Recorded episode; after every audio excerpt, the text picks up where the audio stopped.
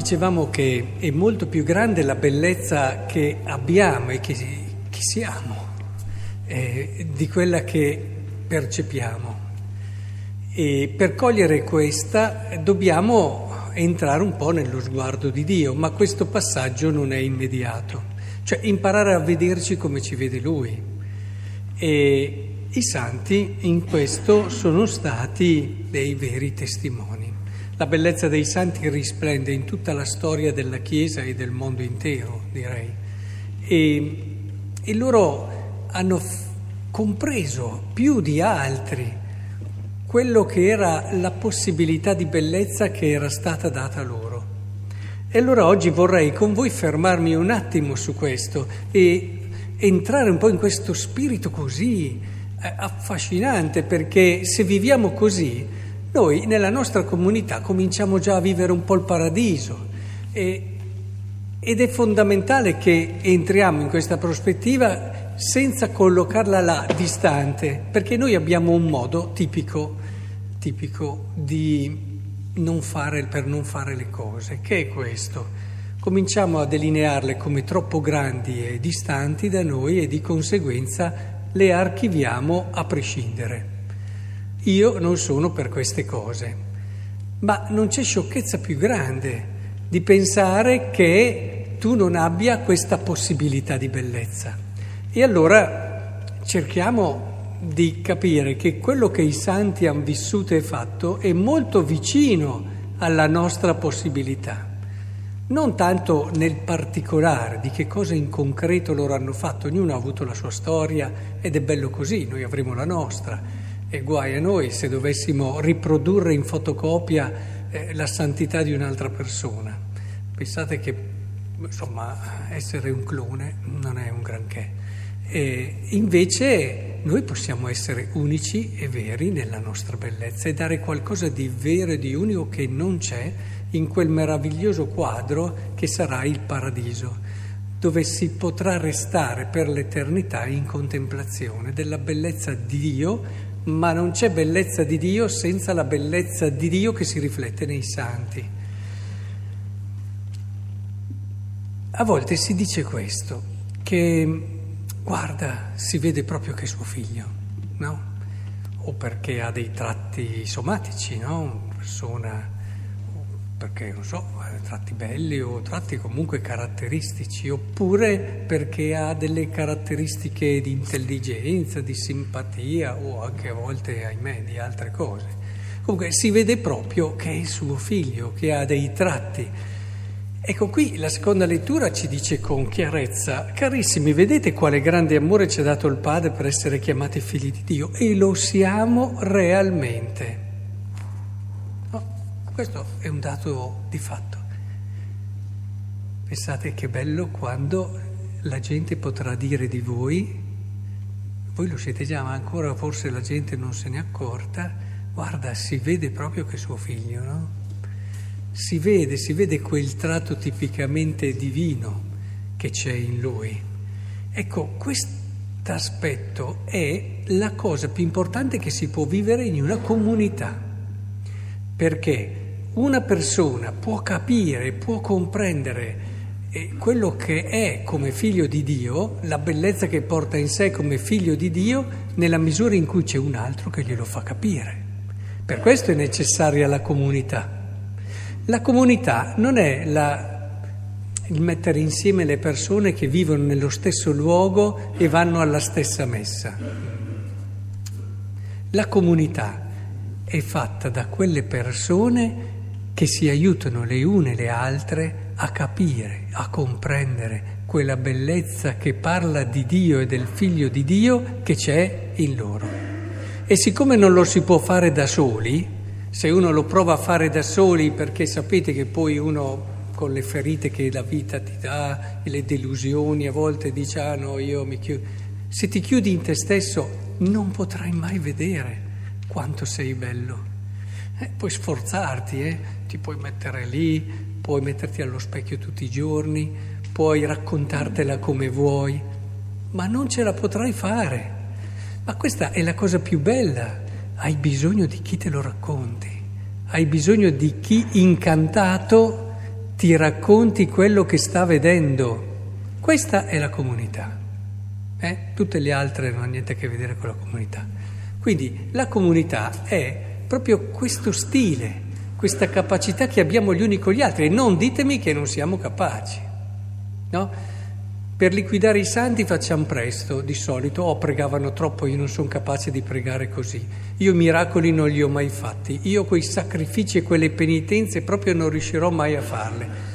Vedete, tipico no, del demonio, farci capire ciò che non è essenziale, l'inganno classico del demonio, come se quello fosse il proprio dei santi. E quindi noi, demoralizzati, li lasciamo da parte immediatamente. Ma il proprio dei santi invece è una cosa che abbiamo tutti come possibilità, proprio quella che vi ho raccontato. Poi dopo Dio, a seconda della storia di ognuno, e farà vivere la sua storia, ma non sarà là la cosa essenziale.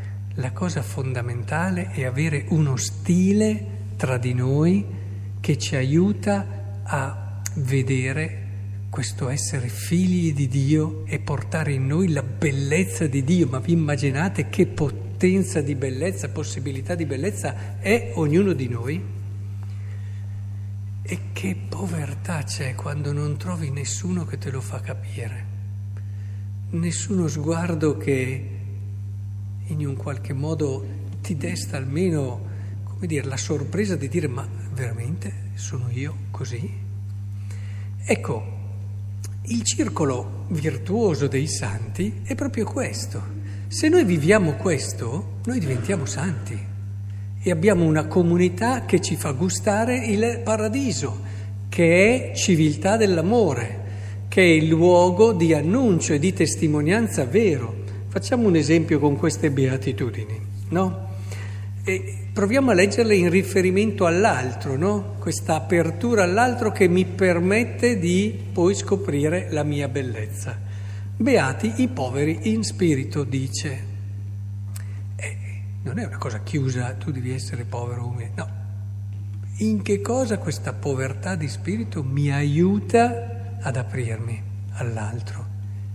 Eh, se non sei semplice, povero e umile, come fai ad aprirti all'altro? E così perdi la cosa più grande, la possibilità che l'altro ti faccia capire la tua bellezza. Quando sei umile, è la tua gioia nel far vedere agli altri la bellezza che hanno. Sei più contento della bellezza degli altri che della tua ed è l'unico modo questo per tirare fuori davvero quello che siamo come bellezza. E è proprio l'umiltà, la semplicità, il gioire. Ma pensate come deve essere solida una persona, ma è solidissima una persona che riempie le sue giornate del contemplare le cose belle degli altri. Questo è l'uomo povero e umile.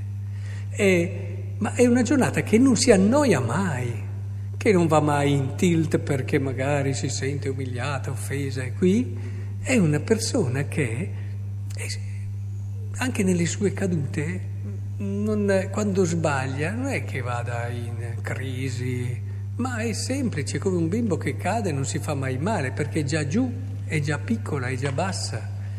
Quindi, in questo senso, è bellissima la povertà del cuore che mi permette di riempirmi di bellezza ed è questo che mi fa anche uscire il meglio di me ma anche coloro che sono nel pianto perché saranno consolati.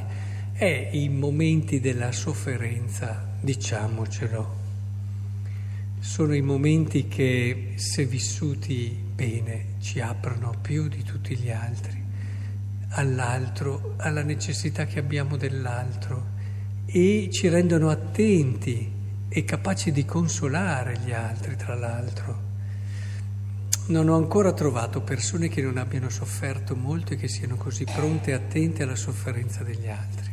Non le, ho, non le ho ancora trovate. Sì, ci sono persone che hanno una loro sensibilità, intendiamoci, e sono vicine, ma avete mai visto uno che ha passato certe cose quando si trova davanti a un altro che ne ha passate di simili, come le vive? E questo allora diventa capace di vera consolazione. Le altre sono belle parole, intendiamoci fanno piacere, si è vicini, ma quando tu l'hai passate è un'altra cosa, è un'altra cosa. Hai proprio una partecipazione dal di dentro, un'intuizione, un capire le cose giuste da dire. E, ed è lì che si fa e si vive la differenza, a parte che dopo diventi ipersensibile anche a tante altre sofferenze, molto più vicino, molto più attento. Ma se pensate ad esempio a beati miti, chi è la persona mite? Eh, la persona mite eh, non è, adesso non entriamo nelle fragilità psicologiche che si confondono con mitezza, non, non ha niente a che vedere. La persona mite è una persona che non si impone mai. È una persona che dà per scontato che gli altri la dicano sempre meglio di lui. È una persona che in un qualche modo quando ci sono le discussioni rimane sorpresa di avere ragione è una persona che in un qualche modo spinge più gli altri di se stesso. E, e questo è il mite, persona mite. È una persona lì silenziosa che si mette da parte, magari alle prese con i suoi problemi di accettazione di sé, quello è un altro problema. Il mite virtù è questo. E, ed è questo quello che dà quel respiro al mite che tutti gli vogliono bene ma perché lui nella sua vita non fa altro che parlare degli altri e bene degli altri. E, e così anche coloro che hanno fame e sete della giustizia è, è, proprio tipico di chi mette davanti i bisogni e le esigenze anche degli altri, anche quando ci rimette se è giusto, sa essere onesto con se stesso, onesto con gli altri, perché la giustizia è questa e ci sa perdere in prima persona se questo porta via ad altri. E, e quindi il puro di cuore poi, eh, anzi c'è prima il misericordioso. Il misericordioso non si accontenta di promuovere gli altri, ma proprio li fa anche crescere. La misericordia è così, si differenzia appunto dalla mitezza perché, o comunque dalla semplice eh, misericordia, beh, ti perdono, sono misericordioso, sono tutte visioni un po' riduttive. La misericordia ha qui il suo cuore, non si accontenta di accoglierti per quello che sei, ma si dà da fare per farti crescere, si dà da fare per farti fiorire, si dà da fare per convincerti che tu puoi essere molto più di quello che è stato il tuo errore. Se poi arriviamo ai puri di cuore, puri di cuore eh, sono quelle persone che eh, sanno vedere con verità quello che sono e le situazioni e non si ingannano sulle motivazioni del loro agire. Il pure di cuore sa che questa cosa la sta facendo e la fa e non ha interessi diversi da quello che è il bene dell'altro. E questo lo puoi fare quando hai tutto il resto prima, naturalmente. Vabbè, adesso non, non dobbiamo star qui tan, troppo tempo, però spero di avervi trasmesso la logica che ci sta in quel vivere bene che è la comunità.